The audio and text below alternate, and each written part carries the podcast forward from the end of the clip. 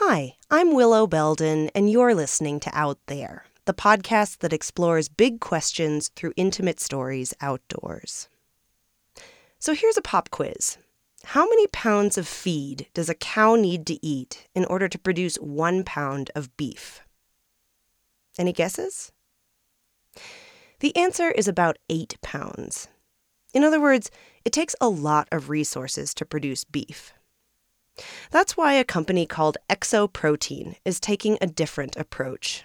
Instead of farming traditional livestock, they're farming. Yes, crickets. Turns out crickets are a really efficient protein source. They have the nutritional benefits of meat with the environmental footprint of plants.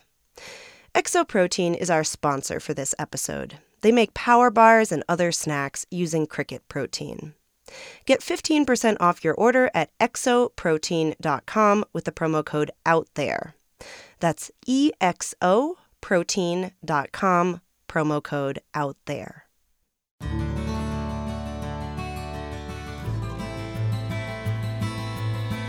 A few months ago, I went to a reading at a used bookstore. One of the authors was a woman I had worked with back in my public radio days. At the time, she was pursuing an MFA in creative writing at the University of Wyoming. And on the side, she was reporting for our local NPR station, where I also worked.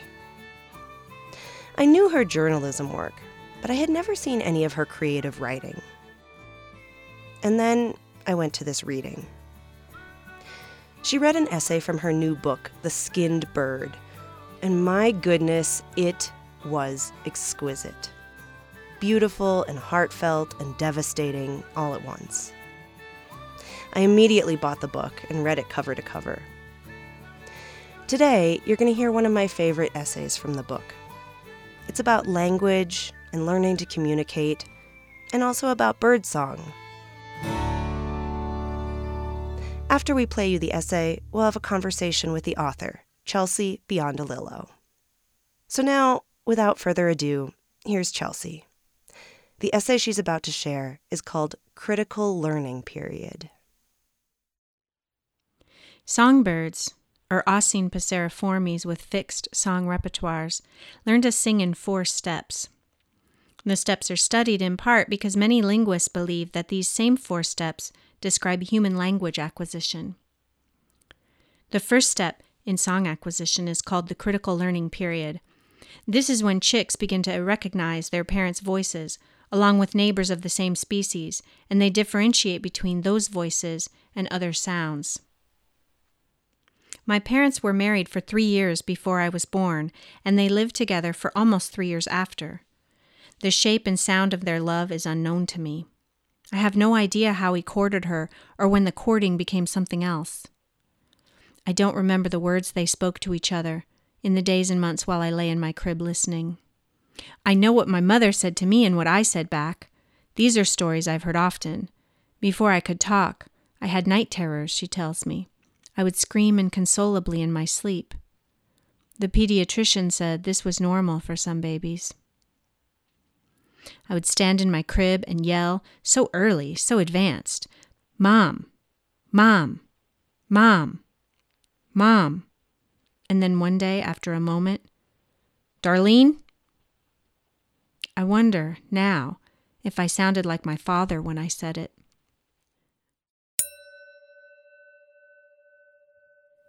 Silent stage. A chick in the silent stage of development might make alarm sounds or cry for food, but it doesn't sing. This period can last up to eight months. A number of ornithological research studies document that a range of memorization and comprehension activities are occurring during this stage. I would have been memorizing and comprehending while my parents' relationship collapsed. I have only two vivid memories from that time, and both are soundless.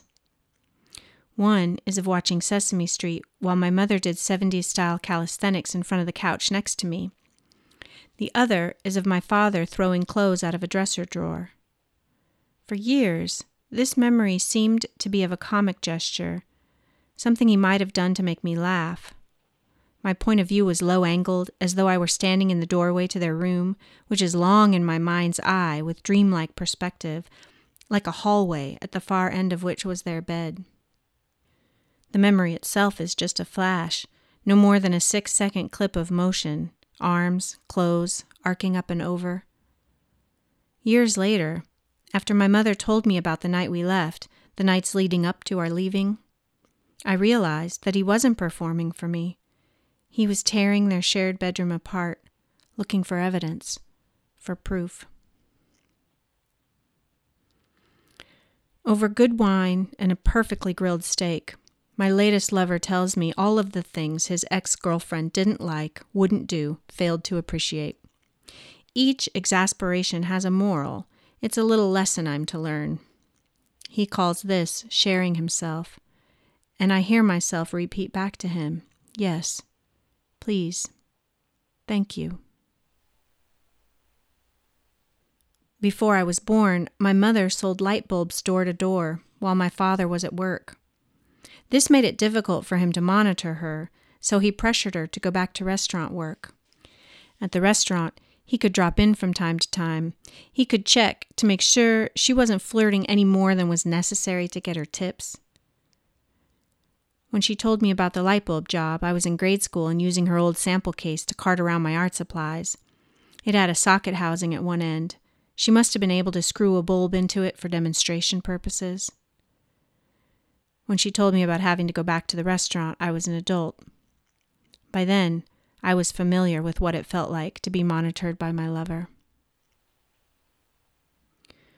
Recent work with zebra finches shows that certain neural gates open or close when young birds are learning songs from their male tutors. As fathers sing new pieces of song, learning neurons fire. But pieces of song that the chicks have already learned do not have the same effect. In fact, when they hear a song repeated, an inhibitory response is triggered in their brains. The researchers track these responses using implanted electrodes weighing less than a penny. One of the researchers says of their findings We see that the brain changes how it listens to the father once it's learned part of that song. She finds that sweet. I don't remember my first breakdown because I have cried a lot for as long as I can remember. I cry when I'm tired, when I'm frustrated, hurt, sad, scared, whenever I'm overwhelmed. But at some point during my last year living at home and my third year in college, I tried to talk to my mother about it. I had been afraid to tell her that the crying worried me, that it sometimes seemed a thing out of my control, like a car still rolling forward though my foot was mashed into the brakes. My skin felt hot and my stomach churned when I imagined the words I would have to say, words like hysterical and maybe even crazy. I've been afraid of other conversations in my life, and it always feels like this. This time, I was most afraid that she would say just to try harder, and I couldn't imagine how to do that. Instead, she said, Maybe you were awake the night we left. I thought you were asleep, but maybe you were awake. When I'm alone in this house, and my lover is far away on one of his frequent business trips, I sit down on the area rug I bought to protect his Peruvian mahogany floors from the sharp edges of my second-hand coffee table, and I attempt to call up the loudest sobs I can. No one can hear you, I tell myself. Now is the time to get it all out. I think about his small cruelties, all his reminders, admonishments, the long months of summer stretching before me but I almost never make a sound.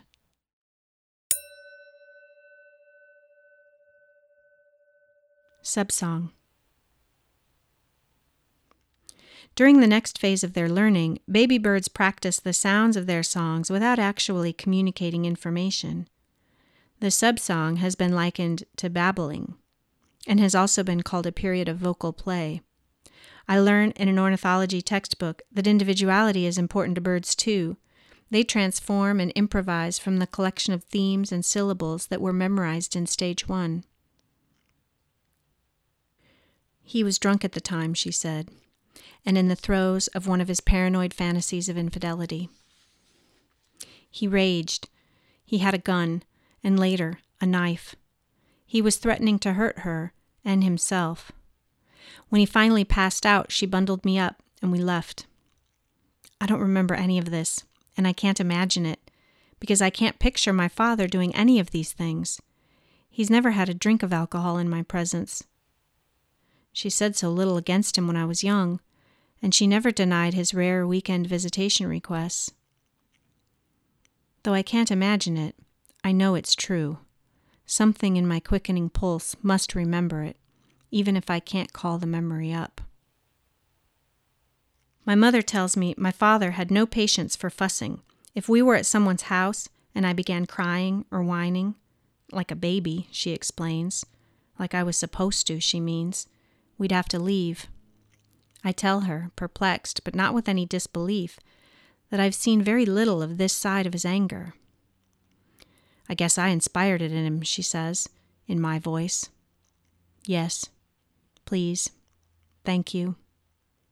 I assure her that I've heard similar sentiments from his ex wives and their children. If you did, it wasn't personal, I say. My mother taught me to succeed. I stayed up all night to finish projects on time. I worked two jobs to save enough money for my first year of college.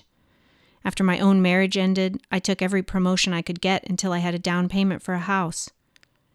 If you do what needs to be done, things will always work out. This is my mother's song. But in looking up the gruesome details of songbird experiments, I find this songs are learned from conversations just as much as from tutors. I know so little about the conversations that I heard first. I worry often about the things I learned to say in my father's voice, about my own predilection toward any voice that sounds like his. But, too, about the sound my voice still makes, crying out in defiance of his demands, even though I have disavowed his demands for decades.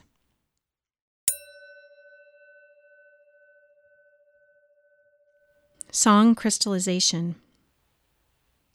The final step is to turn the babbled song into an adult song. It can happen within weeks of the young bird's first attempts, or it can take months, depending on the species.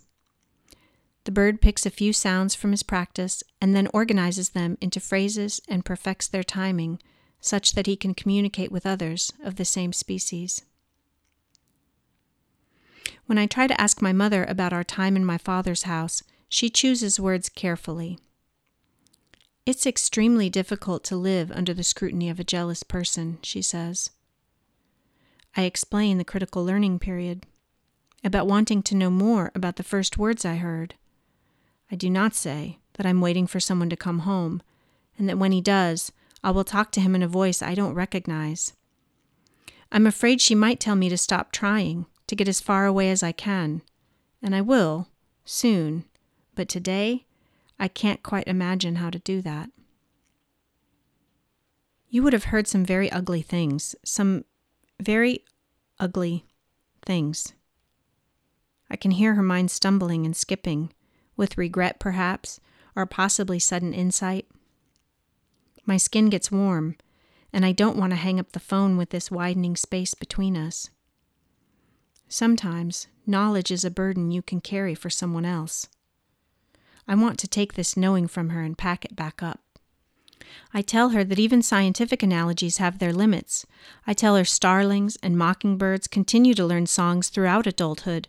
I tell her about the zebra finches, how they learn to ignore the sounds of their father's voices.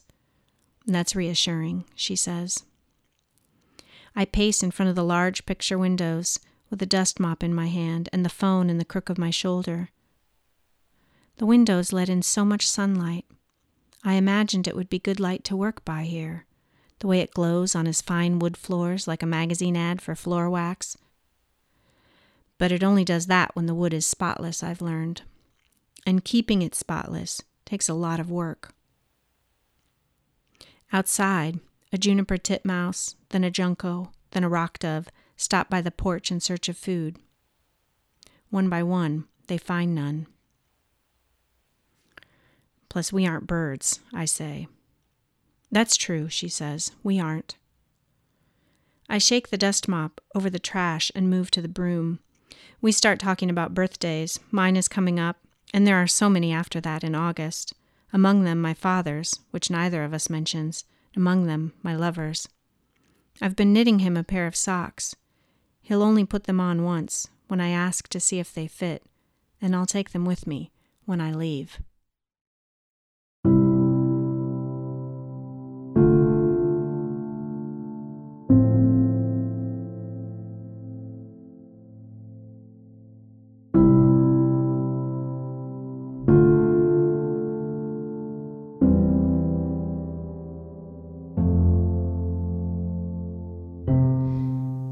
Was Chelsea Biondolillo.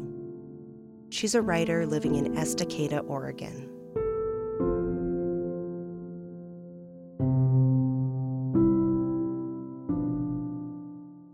We'll talk with Chelsea about her book in just a moment. But first, I'd like to ask you to consider supporting Out There with a financial contribution. And here's why. We are an independent podcast which means we're not governed by any outside media company or network. On the one hand, I love that. It means we're free to tell the stories we want to tell and to use our own artistic judgment to craft those stories. It means we're not beholden to big corporations. But it also means we don't get funding from big corporations. It's one of my greatest wishes to be able to pay my staff a living wage Journalists and artists and all the people who work behind the scenes deserve to be compensated fairly. But unfortunately, I don't have the money to compensate my team or myself fairly. That's why I'm coming to you with an impassioned plea for support. When you become a patron of Out There, you're participating in something beautiful. You're helping ensure that artists are paid for their work. You're helping bring meaningful stories to life. You're committing an act of generosity that will help us grow and thrive now and in the future. To become a patron today, just head over to our Patreon page. Patreon is a crowdfunding platform for creative endeavors. It lets you make modest contributions on a monthly basis. You can find us at patreon.com slash outtherepodcast. That's P-A-T-R-E-O-N com slash out there podcast. And now onto our conversation with Chelsea Biondolillo.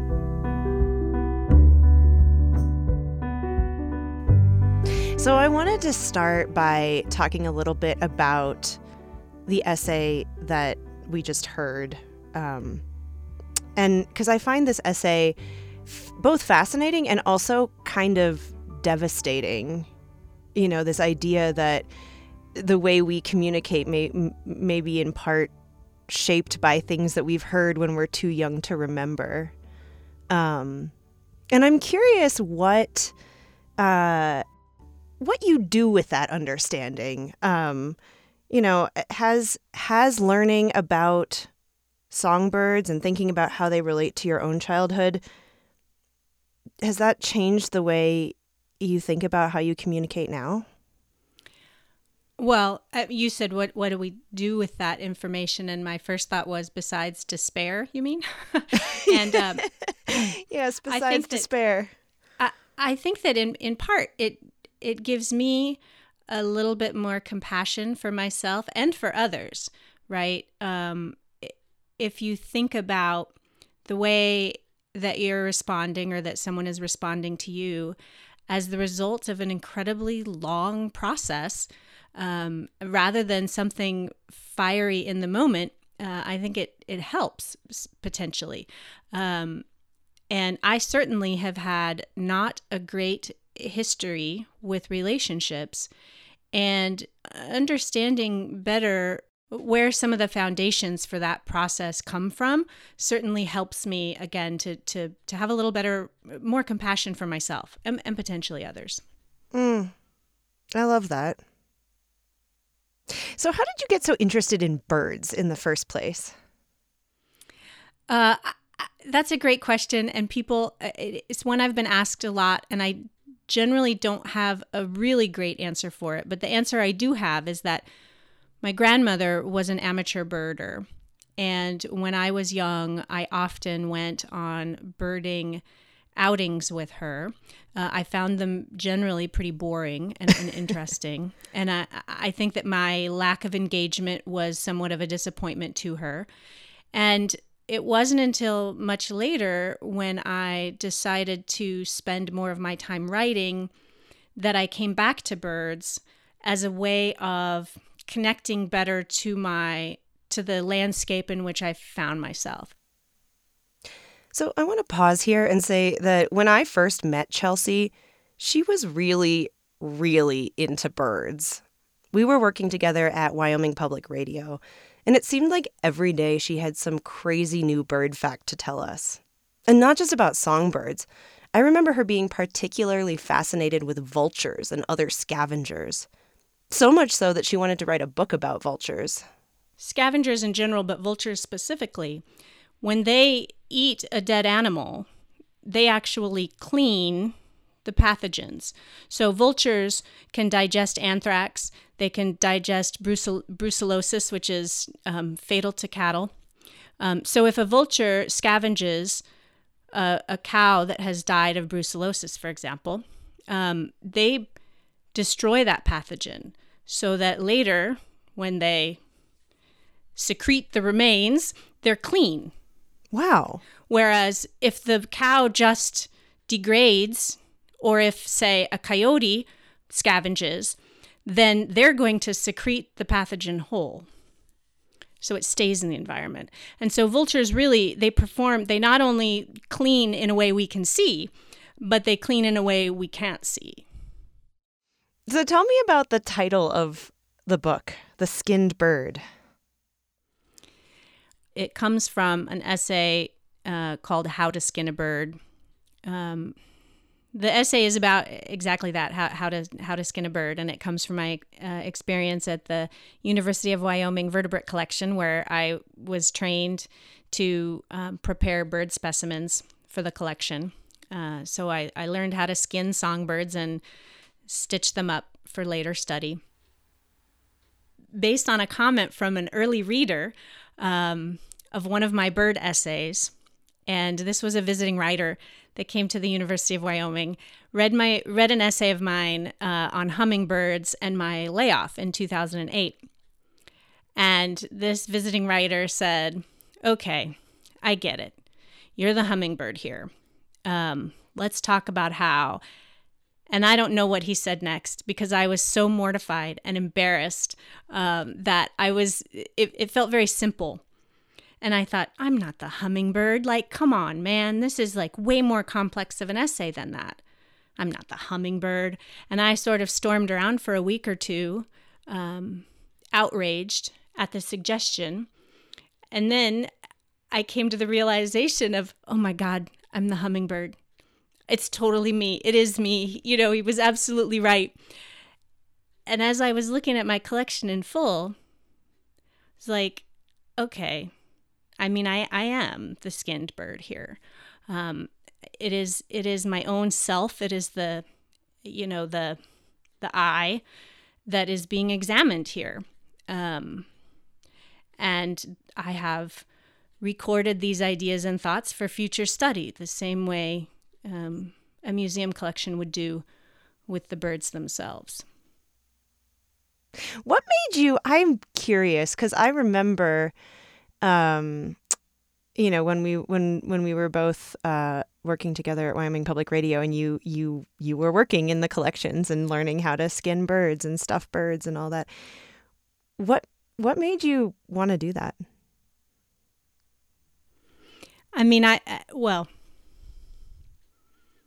because most mean, of us sort of have a, a natural aversion to touching dead things.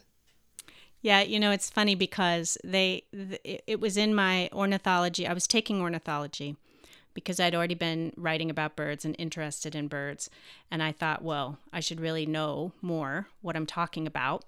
So I took an ornithology uh, class, and it was there that they they said if anyone wants to learn how to do this to help us do this. Um, you can come down to this office, you know, at noon tomorrow or whatever and I mean like I was there at 11:59 and you know like, are there still spots? And the collection manager was like, You're the uh, only one here. Yep, still spots. Come on in.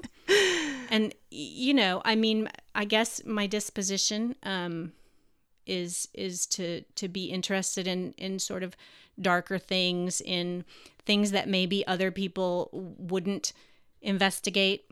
Um, and i'm sure there's you know a sort of psychoanalytical reason why that is. Um, but really from a craft perspective these are often topics that just aren't covered as often.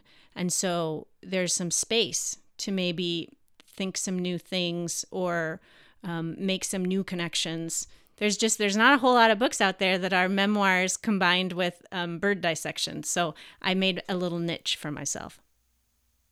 One of the essays in the book, you can't actually read because you've covered it up with pictures. So you have the text and then you have these pictures superimposed over the text. So you can read a couple of words here and there at the margins, but you really can't read the essay. What what's going on there? Does it feel like an essay to you still? I mean, when you approach that as a reader, or does it feel like something else? I don't know. That's a good question. I mean, that's kind of the question that um, that I want uh, to inspire.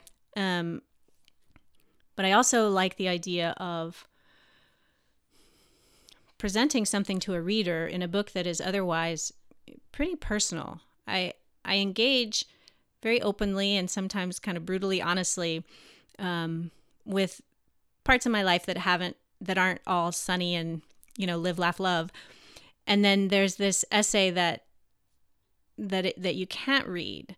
And so i kind of wanted to make it make a statement that you don't have to lay everything bare to be honest um, mm. The the photographs that cover that essay are seashells, and the perfect purpose of a shell in nature is to protect and offer um, a kind of armor to the creature that lives in it, and so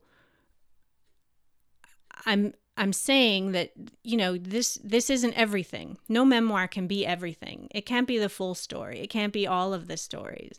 Uh, and so this is this is part of the story that that I don't tell. Uh, a way of a way of signaling to readers there's still part of the story untold. What do you hope readers will take away from the book? I think that um, why we do the things we do and how we treat the people we love and how we go forth into the world to make homes for ourselves and for our families.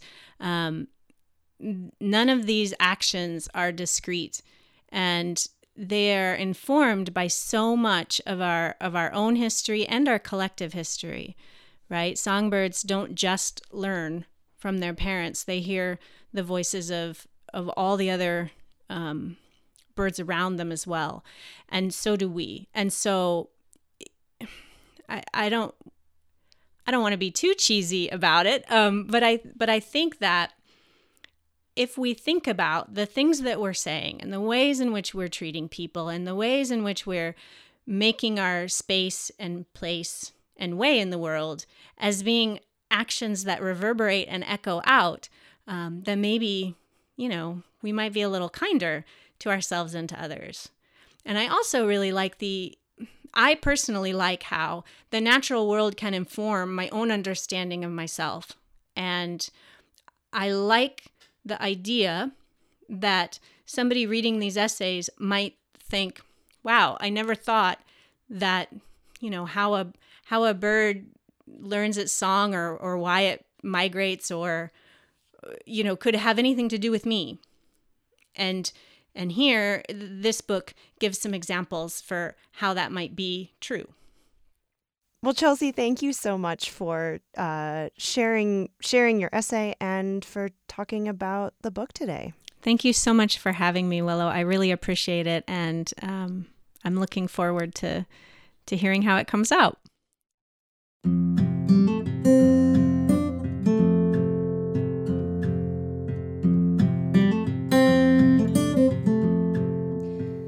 Again, that was Chelsea Biondolillo. In addition to doing her own writing, she also teaches science writing online for Creative Nonfiction magazine. If you want to see photos of Chelsea's adventures with birds, check us out on Instagram. We're at Out There Podcast. If you want to meet Chelsea in person, she has two live events coming up. She'll be at Elgin Community College outside of Chicago on February 27th, and she'll be at the Orcas Island Lit Fest in Washington State April 17th to 19th. You can find out more at her website, roamingcowgirl.com. Before you go, I have an exciting announcement. We are hiring. One of our top priorities for 2020 here at Out There is to grow our listenership, and we're looking for someone to join our team on a freelance basis to oversee audience growth. If you have experience in marketing or another relevant field, and you're keen on becoming part of a fun, creative team, we'd love for you to apply. Applications are due January 31st. Just head over to our website, outtherepodcast.com, and click on the blog tab for all the details.